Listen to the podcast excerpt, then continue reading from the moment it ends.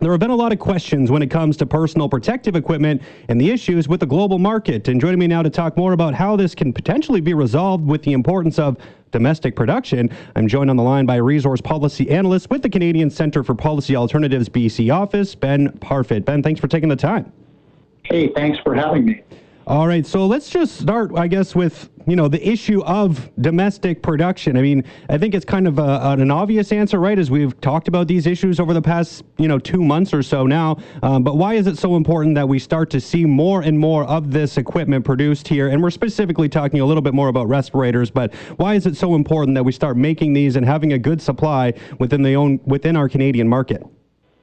Well, I, we only have to look at what happened as uh, the COVID 19 virus spread. Um, we saw uh, leaders um, uh, and countries around the world uh, scrambling to uh, secure supplies of N95 masks and other essential uh, medical gear.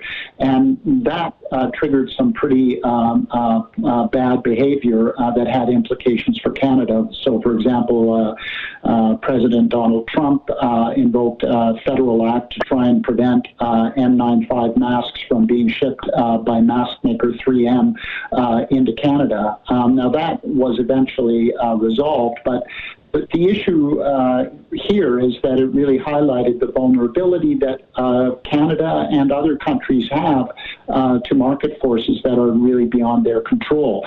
So if we're reliant on um, other countries uh, producing uh, these masks and other essential medical uh, gear, um, we're at the whims of the market. So I, really believe it is incumbent on Canada to to learn from the lessons of this pandemic. And one of the lessons I think to be learned is that we should be self sufficient in the production of our own masks and other gear here in Canada.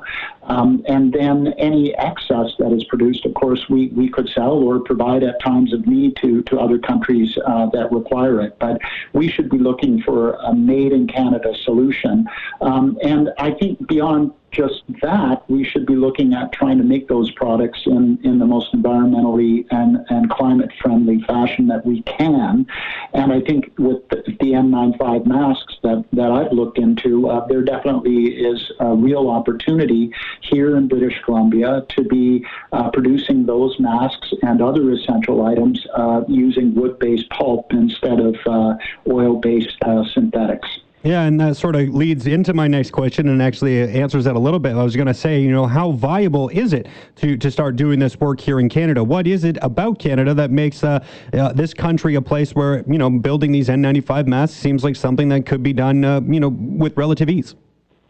Well, it might not be done with relative ease, but it could be done. So, uh, when the last uh, coronavirus uh, to visit uh, Canada appeared more than a decade ago, uh, the SARS virus, um, researchers at the University of British Columbia uh, joined with researchers uh, in Alberta um, to ask the question: Is there a way that we could make a material uh, derived from from wood pulp um, uh, that could pr- could produce uh, a mask material that would compete uh, with the N95 mask and meet the, the very high N95 standard. And the result of that research, which was published more than a decade ago, was that indeed uh, it appeared that uh, a pulp derived product could be made that would compete with uh, the oil based uh, mask material in 3M's N95 masks. So, you know, this was really important research that had been done. It had been done here in Canada you know, employing Canadian uh, minds and ingenuity. Um, and I think that that's an example of what we, we could be doing here in British Columbia and elsewhere in Canada, making products uh, from that are derived from our forests um, that could uh, meet um, a growing uh, number of needs, um, and doing so in a way that replaced the use of um, fossil fuels, which is something we know we need to be doing anyways. Now, when we're talking about the procurement of this PPE, and specifically we're talking here about N95s, um, you know, I guess why is it so critical to to have these stockpiles within Canada? I know, like when we're talking about, uh, sorry, let me rephrase this.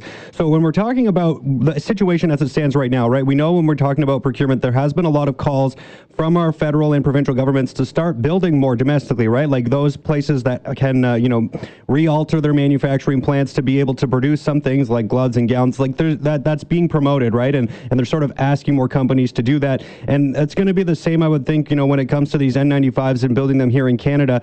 But uh, you know, as we come out of this pandemic, and I'm probably getting ahead of myself when looking at that, but you know, do you think there will be just an appetite to see some of the work that's already started continue to take place? Clearly, there's going to be um, a heightened awareness about PPE coming out of this.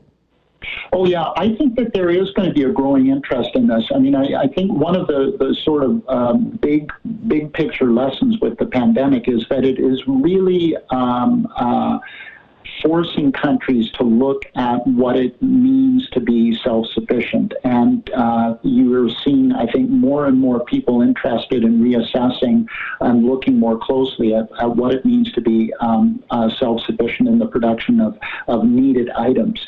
Um, so I, I, do think that there's going to be a growing appetite for this. Um, and I also think it dovetails in this particular case um, very uh, neatly with um, what many people have been saying for some time time, um, which is that the forest industry in this country needs to evolve and move in new directions. And there is a growing body of, of research into uh, bioproducts. So these are, are uh, any one of a number of materials that can be derived uh, from, from, from wood fiber. Everything from uh, biofuels to bioplastics to biofabrics, uh, a whole range of materials that could be um, derived from our forests and made in um, somewhat reconfigured um, existing pulp and paper facilities in, in, in the country.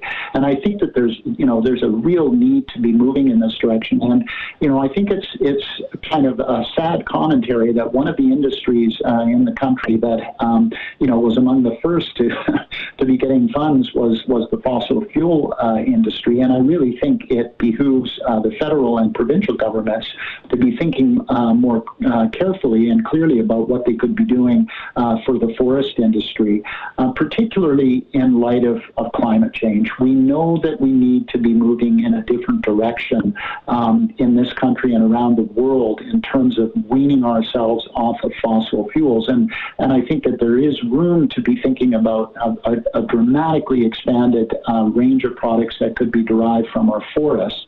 But there is a very, very important caveat, and, and, and that is that we have to do a great deal more um, to nurture our forests, uh, to to make them more resilient in the face of climate change. We need to be conserving more forests as well. So this is not a, a, a slam dunk. There's a number of things that have to happen that um, could result in us seeing you know, more essential items like N95 masks uh, potentially being made here in BC.